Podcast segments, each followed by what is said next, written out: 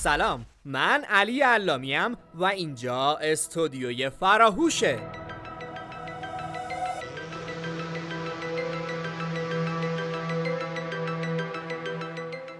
ما به همراه رتبه های برتر کنکور سراسری در مؤسسه علمی فرهنگی فراهوش با شما این تا به دقدقه ها و مشکلات شما دانش آموزان و کنکوری های عزیز بپردازیم.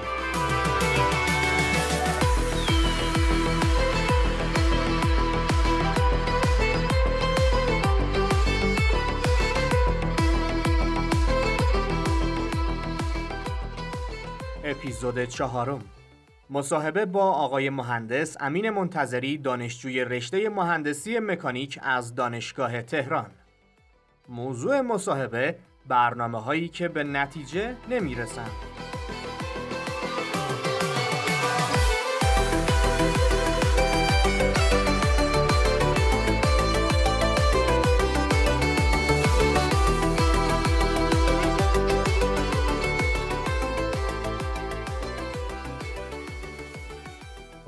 عرض می‌کنم خدمت همه شنونده های عزیز امیدوارم که پادکست خوبی رو داشته باشیم. من امین منتظری هستم. کنکور 97 رتبه 546 رو کسب کردم. تو مهندسی شیمی دانشگاه تهران قبول شدم و پس از دو ترم به رشته مهندسی مکانیک تغییر رشته دادم. امیدوارم که وقت خوبی رو با هم داشته باشیم. در خدمت شما هستم. سلامت باشید انشاءالله.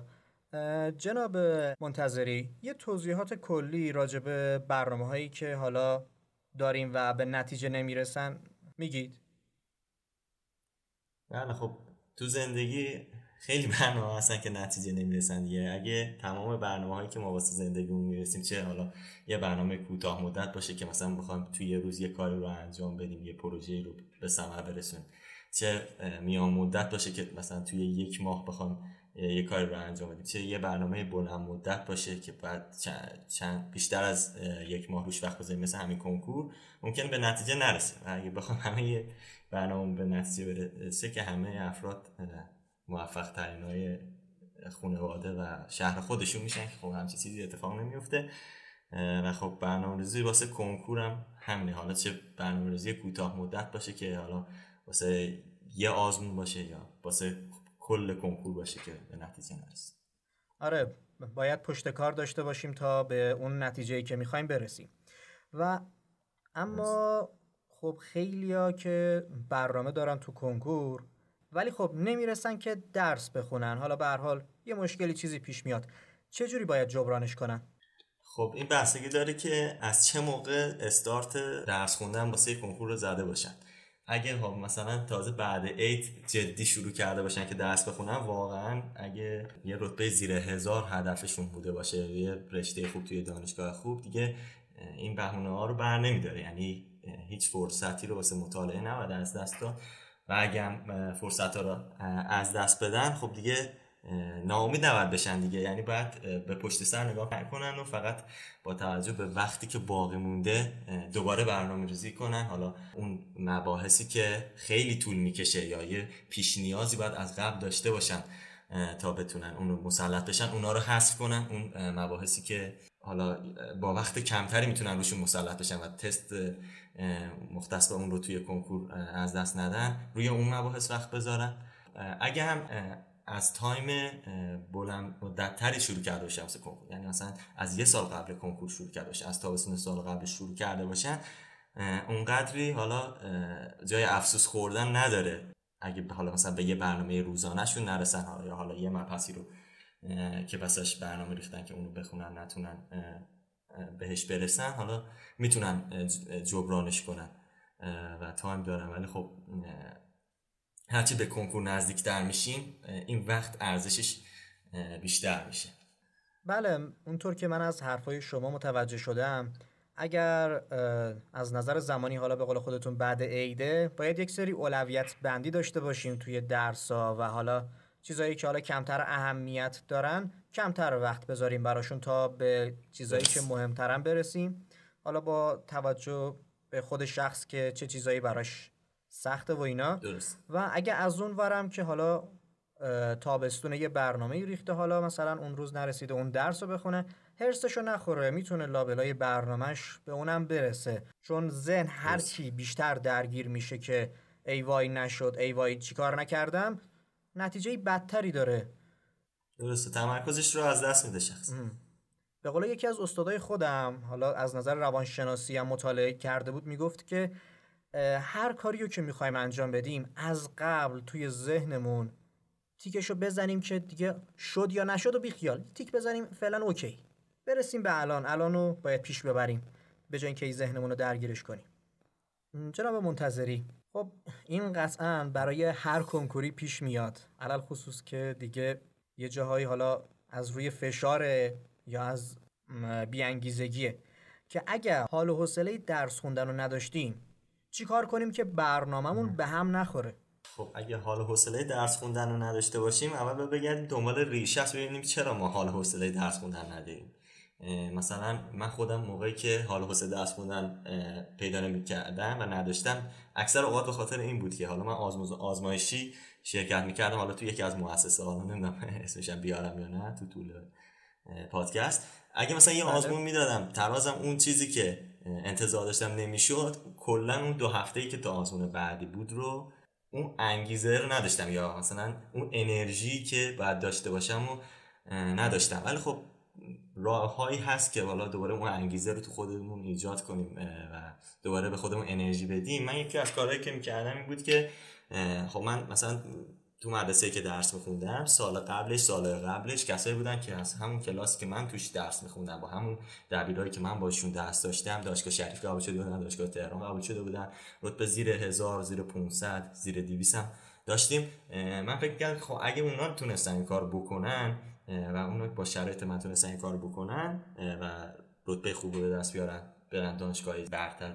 خب منم می‌تونم و با فکر کردن به, به دانشگاه با فکر کردن و خودم رو توی دانشگاه تصور می‌کردم. خودم رو توی جایی که الان هستم واقعا تصور می‌کردم و خب این به من انرژی می‌داد به من انگیزه می‌داد که خب می‌گفتن حالا همون چیزی که بعد هر سختی آسانی هست بالاخره این چند هفته این چند ماه هم به خودم فشار بیارم و حالا میگن چند وقت بخور نونو تره بعدش بخور نونو کره حالا درست گفتم نه ولی اینو اینو جلوی خودم قرار می‌دادم و می‌گفتم که حالا این یه ذره سختی رو بکش و بعدش چند سال یه جایگاه خوبی رو داشته باش.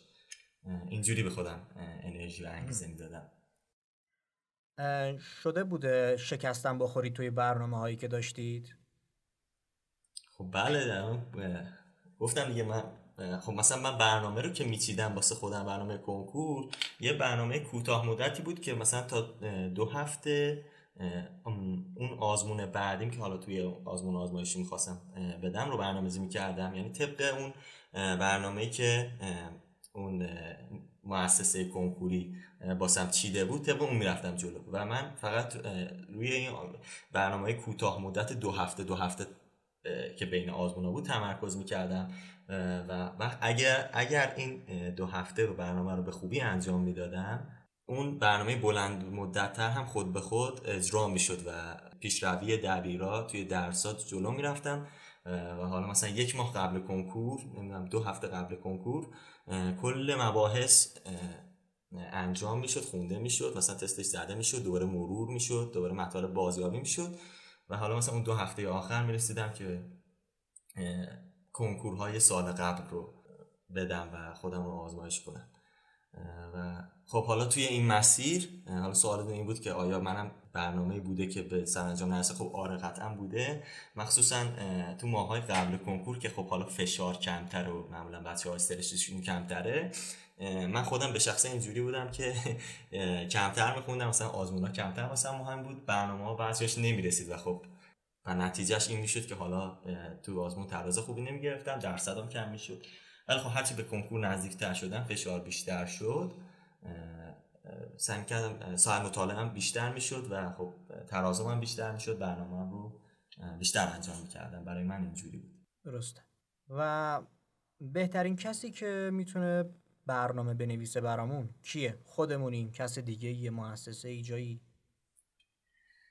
خب ببین ما اگه اون روش نوشتن برنامه رو بلد باشیم که خب با توجه به من خودم اینجوری برنامه می نوشتم که آزمونی که می‌دادم مثلا اگه آزمون جنبندی می بود خیلی تاثیرش روی برنامه ریزی بیشتر می‌شد. چون یه یه سری مباحث زیادی رو پوشش می‌داد و نشون می‌داد که من ضعف و نقاطم توی هر کدوم از مبحث توی هر کدوم از درس ها چقدر با توجه به اون درصدی که زده بودم توی اون درس و با توجه به اون تست از هر مبحث که اومده بود من می‌دیدم که حالا من این تست رو نزدم یا غلط زدم یا مثلا توی یه تله تستی افتادم.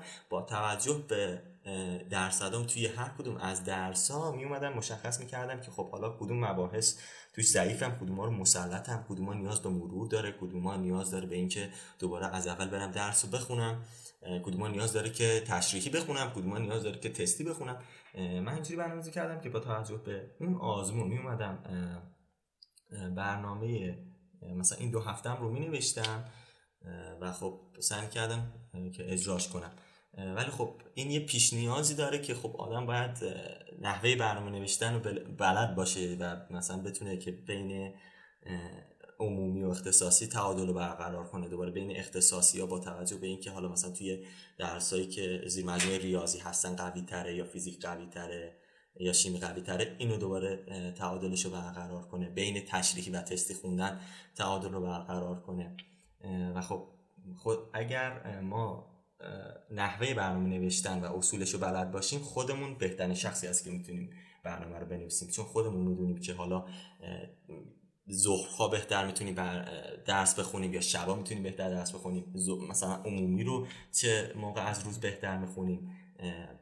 اختصاصی یا ریاضی و فیزیک و شیمی رو چه موقع از روز بهتر می‌خونیم؟ پس خودمونیم که می‌تونیم بفهمیم که کدوم درس رو کجا از روز بذاریم. و کی تستی کار کنیم کی تشریحی کار کنیم کی عمومی رو قرار بدیم و تایم استراحتمون کی باشه. و خب قطعا مشاور تمام وجوه زندگی ما رو نمی‌دونه و خصوصیات ما رو نمی‌دونه که بتونه برنامه رو بریزه. پس من پیشنهادم اینه که اگر اصول برنامه ریزی رو یاد بگیریم خودمون بهترین کسی هست که می‌تونی برنامه رو بچینیم واسه خودمون. به نظرم حتی اگر کسی می‌خواد مراجعه کنه به مشاور باید شخصیت خودش رو برای اون مشاور بگه بگه من اینجوری راحت ترم اونجوری تا مشاور. با توجه به چیزی که خودش هست بخواد براش برنامه بنویسه. و آیا برنامه انواع خودشو داره؟ چجوریه؟ متوجه نشدم. برنامه اختصاصی عمومی منظور شما منظورم اینه که چطوری بگم؟ برنامه حالا مثلا یه نفر می‌خواد رتبه تک رقمی بشه برای اون یه برنامه جداست. یا مثلا حالا کسی که بخواد حالا یه رتبه نرمال بیاره برای اون یه برنامه جداست. و همینطور راجع به همین عمومی و اختصاصی هم یه توضیحاتی بدید. خب قطعا متفاوت برنامه شخصی که می‌خواد رتبه یک بشه و کسی که فقط می‌خواد رتبه هزار بشه و مثلا دانشگاه شهر خودش قبول بشه. من تو صبح قبلی هم گفتم که من خودم می‌خواستم برنامه‌ریزی کنم می‌دیدم که مثلا ترازم تو آزمون چند شده. توی هر درس اومدم درصد چه درصدی رو زده بودم؟ کدوم مباحث سوالاشو بلد بودم کدوم بلد نبودم؟ با توجه به اون میومدم برنامه میریختم. کسی که برای رتبه یک برنامه ریخته خب پس تمام پیش نیازهای سال اگه الان پیش دانش الان سال دوازدهمه پیش نیازهای درسی که سال دهم سال یازدهم هست رو کامل مسلطه که اومده رتبه یک بر خودش هدف گذاشته. پس توی برنامه ریزیش وقتی کمتری به دروس پای اختصاص میده و بیشتر به بازیابی و مرور و تستنیش می‌پردازه و اصلا دیگه تشریحی پایه دهم و یازدهم رو روش وقت نمی‌ذاره. بیشتر وقت می‌ذاره روی پایه دوازدهمش و تست و بازیابی و اینکه مهارت های آزموندهیش رو تقویت کنه مهارت های تستیش رو تقویت کنه. تله های تستی که توی هر مبحث توی هر درس وجود داره اونا رو بررسی کنه. و خیلی جزئی‌تر و ریستر برنامهش رو واسه خودش میچینه. ولی خب کسی که رتبه هزار مثلا زیر هزار هدفش هست خب میاد اصلا توی برنامهش یه سری از مباحث بعضی از درس ها حذف می‌کنه. میگه من اگه تست این درس رو مثلا وقت براش نذارم و تستش رو توی کنکور از دست بدم اونقدری روی رتبه و روی تراز کنکورم اثر نمی‌ذاره. پس میاد مثلا اون درس رو حذف می‌کنه.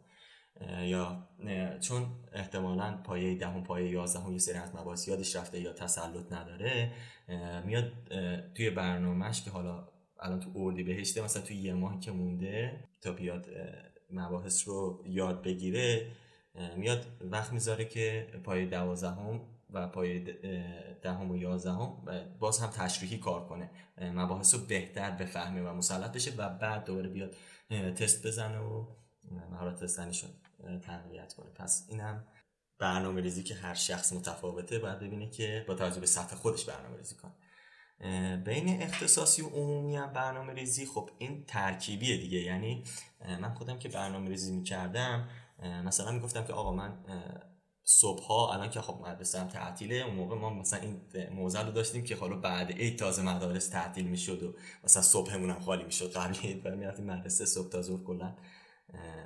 درگیر مدرسه بودیم از 8 صبح تا 3 بعد از ظهر. ولی خب الان که بعد عیده مثلا می‌گفتم من صبح من خودم اینجوری برنامه ریختم شخصیتم اینجوری بود که صبح خواب آلود بودم.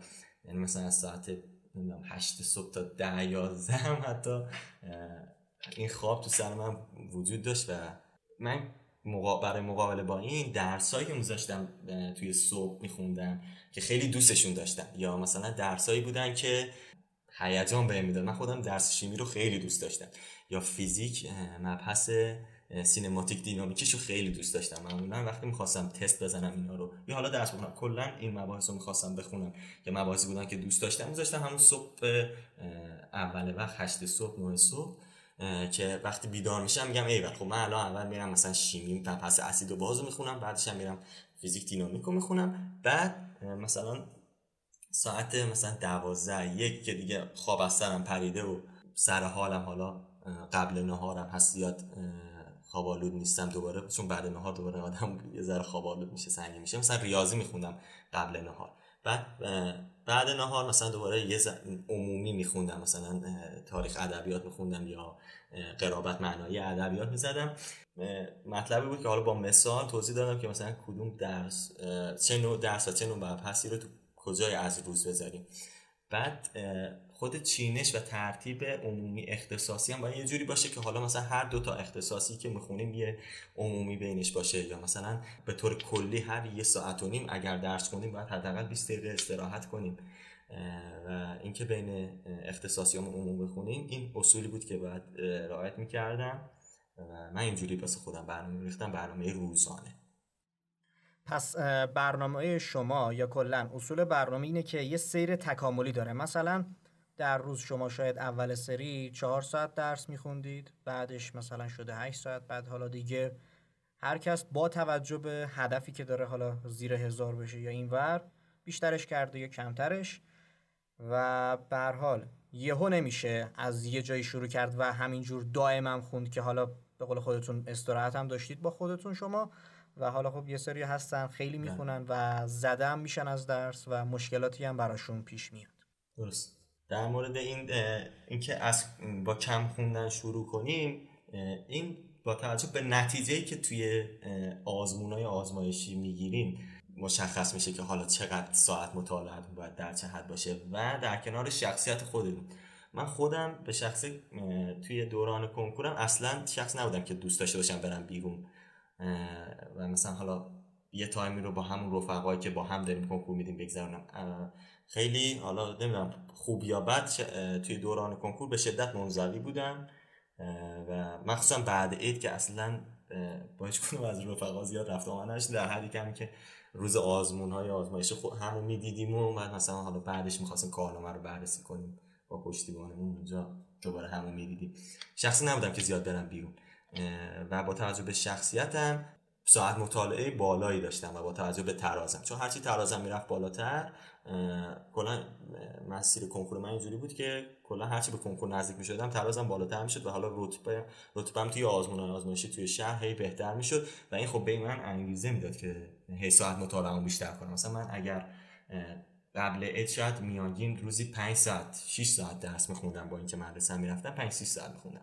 ولی خب بعد اد میانگین فکر کنم ده ساعت رو میخوندم بعد اید حالا این فقط کمیت ساعت مطالعه و کیفیتش هم خیلی مهمه. من کلا فکر کنم کیفیت ساعت مطالعه مقایسه می‌کنم با دوستان و می‌پرسم ازشون. فکر کنم کیفیت ساعت مطالعه اونقدری بالا نبوده. یعنی می‌خوام این نکته رو بگم که صرفا اون رسیدن به اون کمیته و اینکه همینجور بشینیم پشت میز و حالا کتاب رو نگاه کنیم این درس خوندن نیست. ببینیم نتیجه هم داره یا نه. ببینیم درصدمون افزایش پیدا می‌کنه یا نه. ترازمون افزایش پیدا می‌کنه نه. و با توجه به اون تراز اون نتیجه که توی هر آزمون می‌گیریم اون ساعت مطالعه افزایش یا کاهش پیدا می‌کنه و با توجه به انگیزم بله تو اون حالا صحبتتون که گفتید واقعا خیلی ها همچین مشکلی دارن. یه برنامه می نویسن حالا ده ساعته. می‌خونه می‌خونه بعد میگه چرا نتیجه ای نداشتم. به قول خودتون این فقط قضیه کمیتش براش بوده و اصلا به کیفیت دقتی نکرده و نتیجه هم نداشته. از اون ده ساعت شاید دو ساعتش براش مفید بوده. چرا؟ چون فشار زیادی به خودش ورده یا حالا هر چیز دیگه ای و اینکه خیلی ممنون ازتون. امیدوارم کسایی که گوش کردن نهایت استفاده رو ببرن و همینطور خودتون و کسایی که در راه کنکور زندگی و هدفی دارن موفق باشن. و در آخر اگر صحبتی هست برای کسایی که توی این راهن بفرمایید. من یه صحبت کلی در مورد همین کنکور و مسیر بعد کنکور اگه بخوام بگم به بچه ها اینه که اگرم اگه موفق شدیم توی کنکور و یه دانشگاه و یه رشته خوب قبول شدیم و مسیر زندگیمون به سمت درس خوندن و یه دانشگاه خوب و یه رشته خوب رفت که خیلی خیلی عالی و خب مسیریه که دوست داشتیم بهش برسیم برسیم ولی اگه هم نشد این پایان زندگی نیست. من خیلی یار می‌بینم که خب بالاخره هم رشته خودم توی هم دانشگاهی ها رتبای زیر نمی‌دونم 700 800 کشوری هن. یعنی بهترین های کشور اومدن اونجا. می‌بینم که خیلی هاشون از این مسیر اصلا زده شدن. یعنی صرفا موفقیت توی کنکور و رفتن توی یه دانشگاه خوب دانشگاه تهران دانشگاه شریف دانشگاه امیرکبیر صرفا این معناش موفقیت نیست. ممکنه کسی که رتبهش نمی‌دونم 2000 بشه 3000 بشه هر بالاتر. ممکنه اینا در آینده توی مسیر زندگیشون موفق تر باشه از کسی که حالا رتبه زیر هزار شده. و بعد ببینیم که ما هدف بلند مدتمون چیه و خب خیلی خودمون رو حبس نکنیم تو این مسیر کنکور که من فقط اگر دانشگاه خوب قبول بشم و اگر فقط به زیر هزار بشم موفق بشم. و همین دیگه آرزو موفقیت کنم واسه همه کسایی که گوش میدن به این پادکست. خیلی ممنون از صحبت خوبتون امیدوارم کسایی که تو این راهن واقعا به این بحثی که آخر سر انجام دادید واقعا دقت کافی رو داشته باشن و به خودشون فشار نیارن سر یک سری حالا هدفهایی که دارن و بتونن پیشرفت کنن. همینطور خودتون. خیلی ممنون. خیلی ممنون. براتون آرزوی بهترینا رو دارم و خدا نگهدار. تشکر از شما.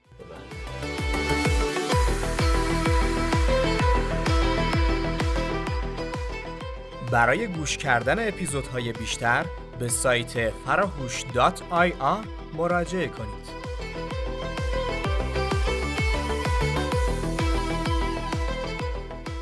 اسپانسر این قسمت کهکشان تولید کننده انواع بازی فکری و ملزومات آموزشی